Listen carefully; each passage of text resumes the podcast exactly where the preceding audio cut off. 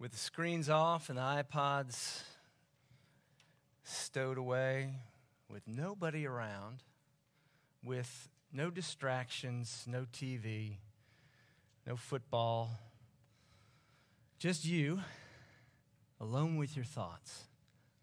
Are you at peace with yourself? Are you at peace? Well, would you like to be? Let's consider that. From the Word of God, Mark chapter 7, verses 24 to 30. Hear God's Word this morning.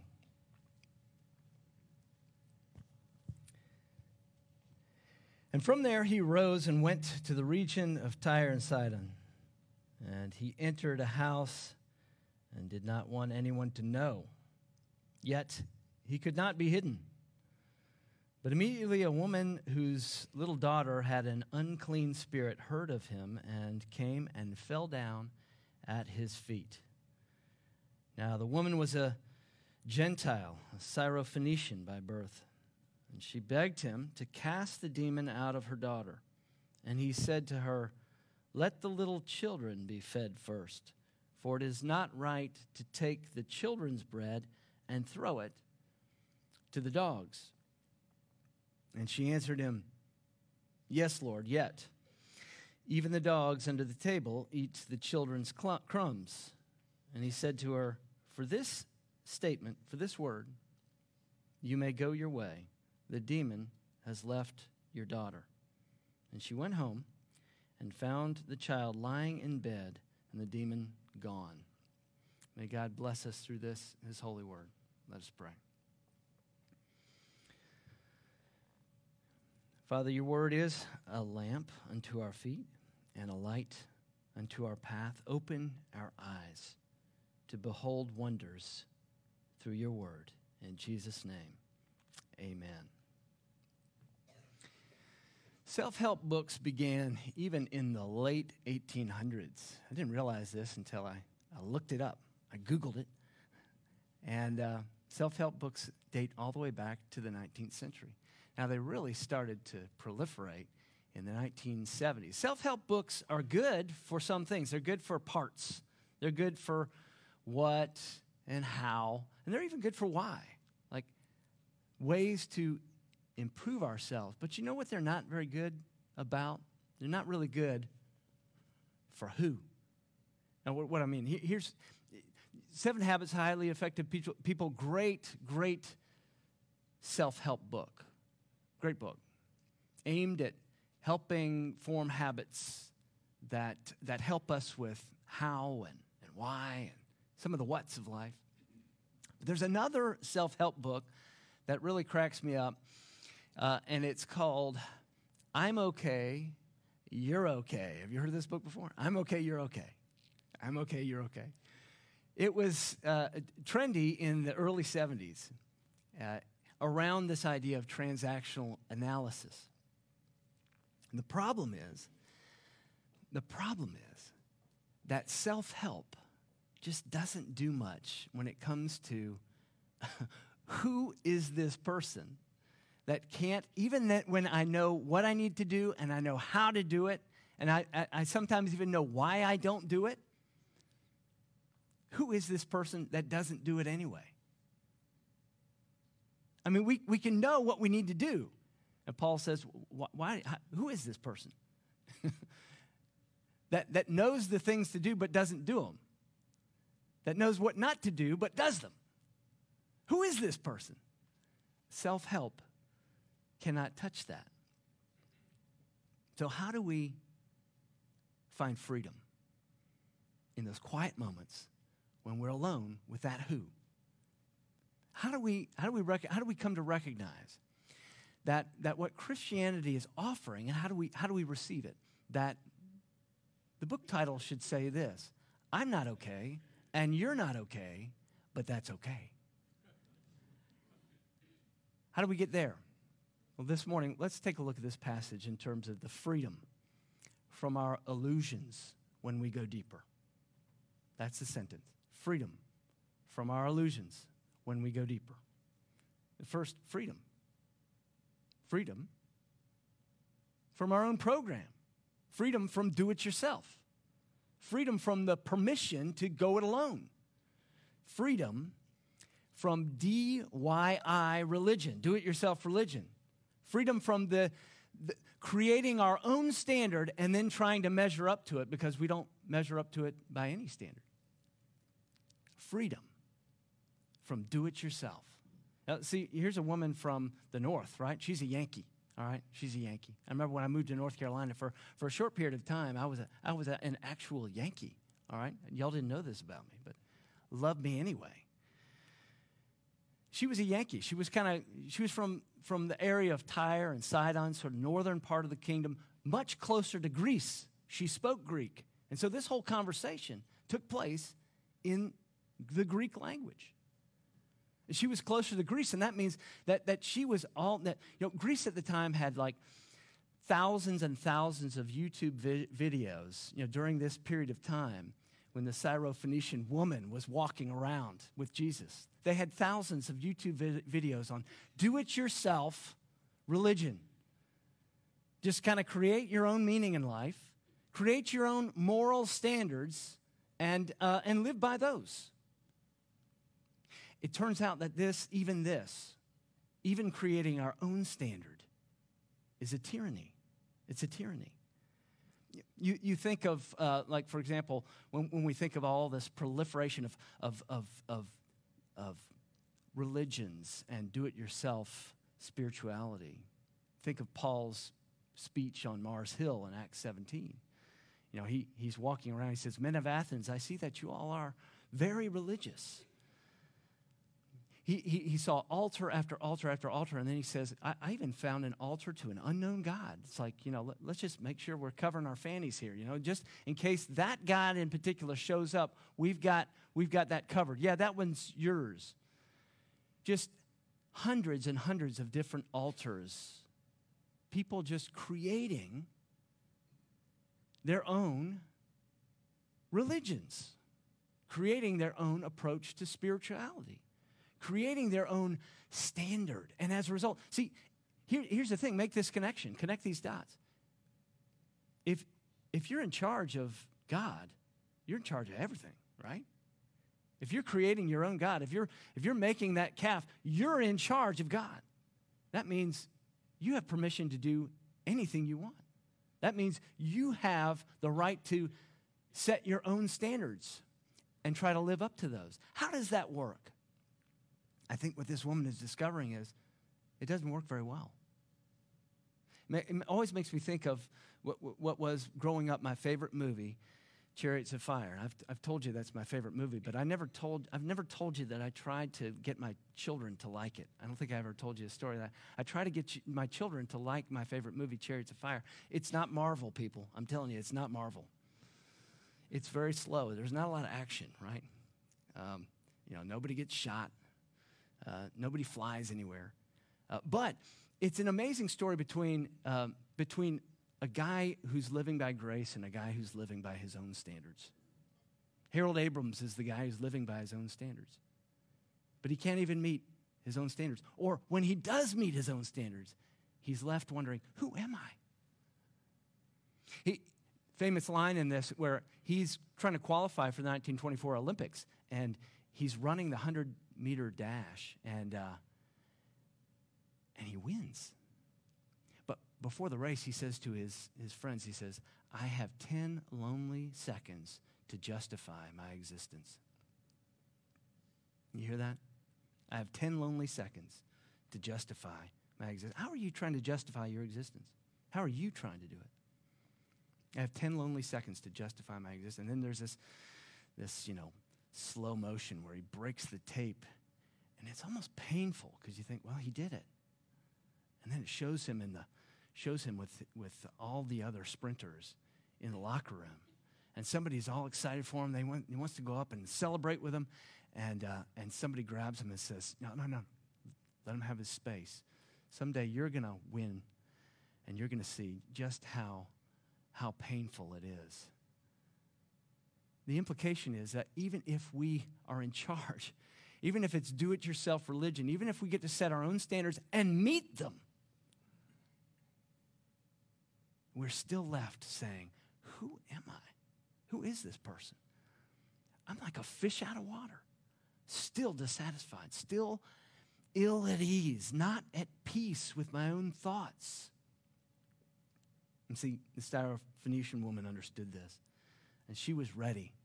She was ready to take another step, the second step in our path today, and that is to lay down her illusions, to lay them down, to lay down her illusions.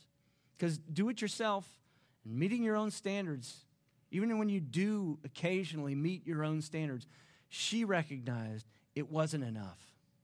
It's not enough for a broken world. It's not enough for her daughter. It's not enough for herself. And she was ready to take a step and lay down her illusions, free to admit, I'm not okay. I'm not okay. How did she get this freedom to lay down her illusions? Well, there's a hint in verse 25. How did she get the freedom to say, you know what, I'm not okay? How do you get the freedom? Where do you get the freedom to say, you know what, I'm not okay after all? The hint in verse 25 is this. She fell down at his feet. She fell down at his feet. She worshiped him. There are no illusions at Jesus' feet. There are no illusions in the presence of God. There are no illusions. You sort of think of the story of the Pharisee and the tax collector, right? And the Pharisee is saying, Lord, I thank you that I, me, right? And then the tax collector is beating himself and he's saying, Lord, have mercy on me, a sinner. You see, Jesus is suddenly seeing that he doesn't have to tell a parable. This woman has become the parable. He's gone up to this region. He's sort of taken a step back and a deep breath, and his disciples are around him, and he's in this place that's closer, a lot closer to this, the chaos of do-it-yourself religion, and he's trying to tuck himself away and hears a woman, and then suddenly he realizes here is a parable, a living parable right in front of us. She's going to tell the story today of who I am, what I've come to do, and what a human being can be at my feet. She's like the tax collector among the Pharisees. And she's saying, woe is me. Same thing when you walk into Mary and Martha's house, and Mary is scurrying around and she's trying to earn favor and she's constantly trying to live up to some kind of standards, trying to please everybody, right? Certainly trying to please Jesus. And what does Mary do? She sits at his feet. And Jesus praises her for it. Same thing when you look at the Old Testament, when Isaiah, he hears the angels singing, holy, holy, holy. And he says what? Isaiah says, woe is me. I am ruined. In the presence of God, I am ruined. For I am a man of unclean lips, and I live among a people of unclean lips, and my eyes have seen the King, the Lord Almighty. What does Peter do when he recognizes who Jesus is? He says, get away from me, Lord. His instinct is, let me put some distance here. I am unworthy to be in your presence.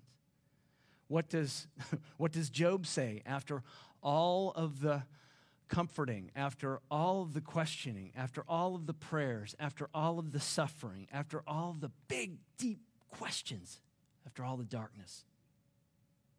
He says this, I have uttered what I did not understand, things too wonderful for me which I did not know. I heard of you by the hearing of the ear, but now my eyes see you. Therefore I despise myself and repent in dust and ashes. Well, that sounds harsh, doesn't it? We don't want to despise ourselves, do we? Hang in there. What does Paul do? He sees in the presence of God, he sees who he is. The scales fall from his eyes. He recognizes who he is in the presence of God. And what does he say? What does he say? After all the beatings, after all of the trials that he went through, after everything he did, after all of the pouring out of his life, he continued to say what? with confidence. I am the chief of sinners. Well, what's this all about? Laying down our illusions about ourselves. Where do we get the freedom to lay down those illusions? You know, every now and then I hear somebody say, you know, I'm a good Christian, or I'm not a good Christian, or she's a good Christian. It's like they're sort of like rankings of Christians. Were you aware of this? You know, where do you rank? Are you aware, you know, that there are different ranks and levels of Christianity? Like, there are good ones, there are bad ones, mediocre ones, I don't know. Is that how it goes? You know, there are a couple books on this church called Saints and Sinners, Volume 1 and 2. You know that those are the same people, right? That was a joke, people. Saints and sinners, they're the same people. They're no good Christians. There's no qualifier for a Christian. There's no qualifier. They're only people who know who they are in the presence of a holy God. And it's not good. It's not good. You know, it's a little like this. If you have a serious diagnosis, right? Let's just say it's the cancer diagnosis. Does the doctor say, you know, I really don't want to hurt your feelings, and I don't want you to feel bad about yourself, right? But you have a disease, right? No, he didn't say that. Yeah, I don't want to hurt your self-esteem or your sense of, you know, importance and dignity, but you have cancer. No, it just says, this is the deal. We've got to deal with this. We've got to deal with the real problem. We've got to name the real problem.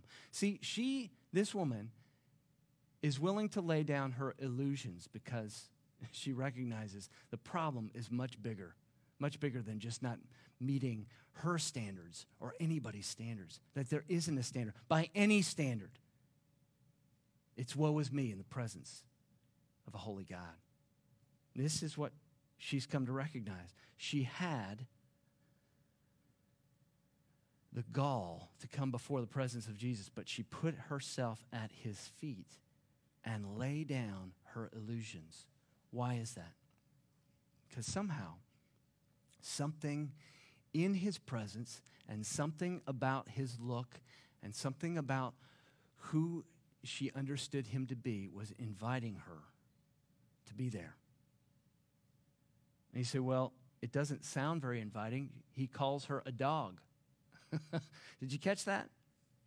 He called her a dog. Well, let's see, she has the freedom to go deeper than just her illusions about herself.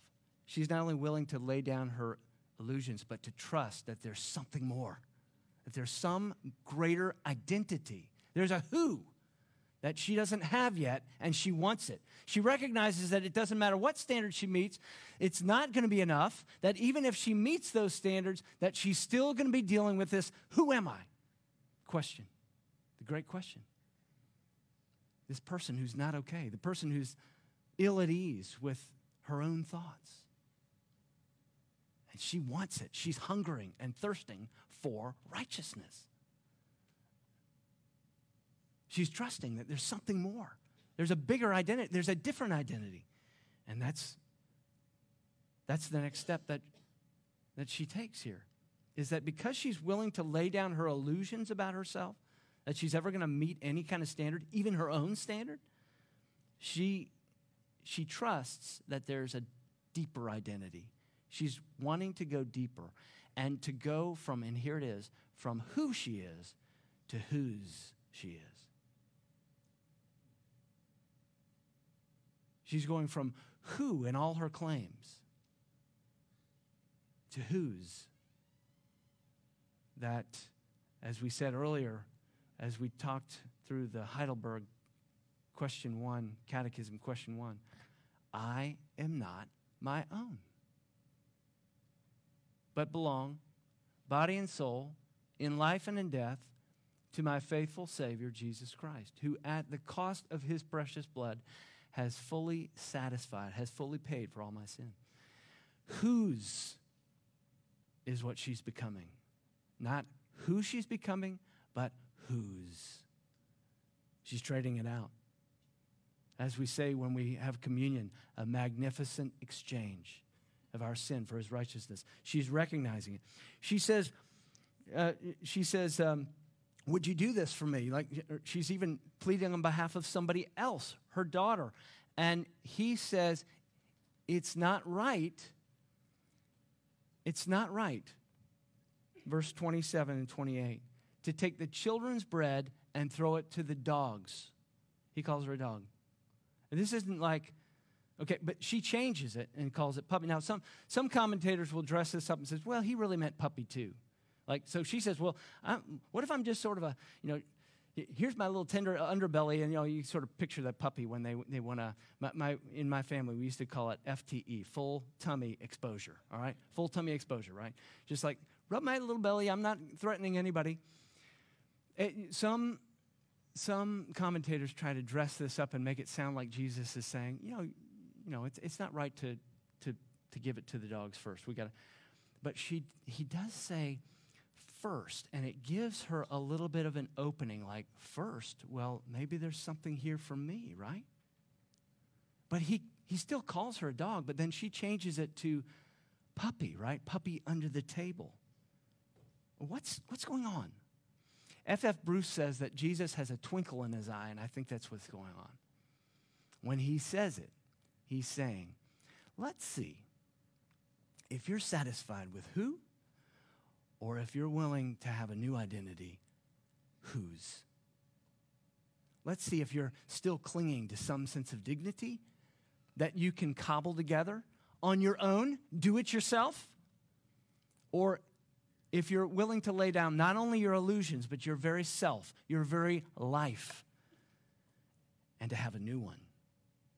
You say, well, it's still, I'm not sure that solves the whole problem. This is very insulting. And it's hard for me to imagine Jesus being insulting. This is like a racial slur.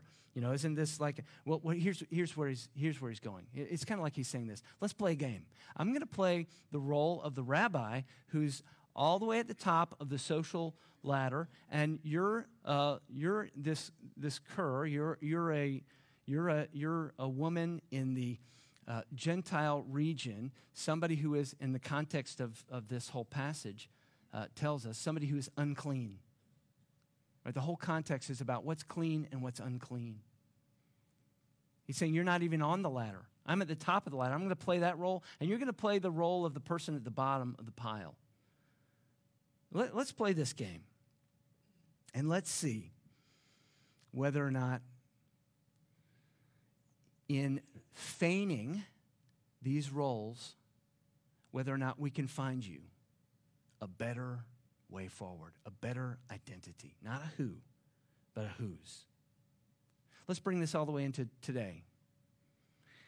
Many of you have probably heard about this, what they're calling a revival up in Kentucky at Asbury College, Asbury University. There's a seminary there.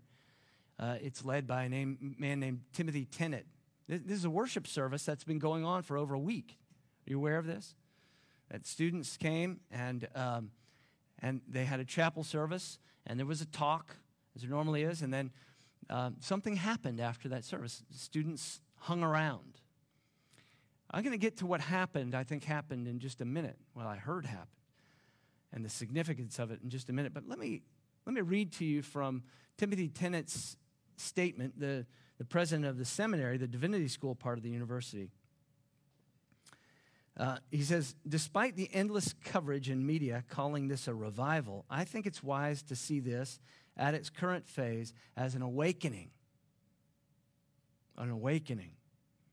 Only if we see lasting transformation which shakes the comfortable foundations of the church and truly brings us all to a new and deeper place can we look back in hindsight and say, yes, this has been a revival. Lasting transformation in the lives of those who are being touched by God. Now, that's a revival. We all love mountaintop experiences, but we also know that it must be lived out in the normal rhythms of life. Do you hear what he's saying? He's saying, just take care. You know, Here's Jesus going around. He's earning a reputation for doing signs and wonders. And he's asking this woman, do you just want a day at the amusement park? Do you want a day at the fair? Am I a Pez dispenser to you of miracles? Or do you want something deeper? Do you want signs and wonders, or do you want to repent? And see, this is what happened. What triggered this awakening up in Kentucky at Asbury was a boy who lingered, a young man who lingered and said, I've got to tell you, I feel a sense of conviction about who I am and who I'm not. And I'd like to confess that. And he did, boldly. I mean, to call yourself a dog, to say, what I am is not measuring up. I need a new self, a new who. I need to trust that I could be a whose, that I'm not my own. I'm going to trust that I belong to my faithful Savior, Jesus Christ. That is more than a Pez dispenser God. That's more than a day at the park or the fair. It's more than just signs and wonders. It's saying a permanent, eternal change in my very identity, not just assurance because I saw something supernatural and now, or I went up there and I saw these kids gathered and they won't leave and there are people coming from all over and wow, isn't that amazing on the mountaintop, but saying I am willing to lay down all my illusions and my very identity in trust that God has a bigger identity for me, a who's in place of a who. What are you doing with your regret? You've got them. Regret tells you that you're not who you would like to be. Your regret tells you that you've never really met your own standard. Regret is telling you that you're carrying something that you shouldn't carry. What Jesus says is, come to me, all who are weary and heavy laden, and I will what? I will give you rest. Peace. When the screens are off and the iPod and the AirPods are zapped and there's nobody around and there's nothing to distract you.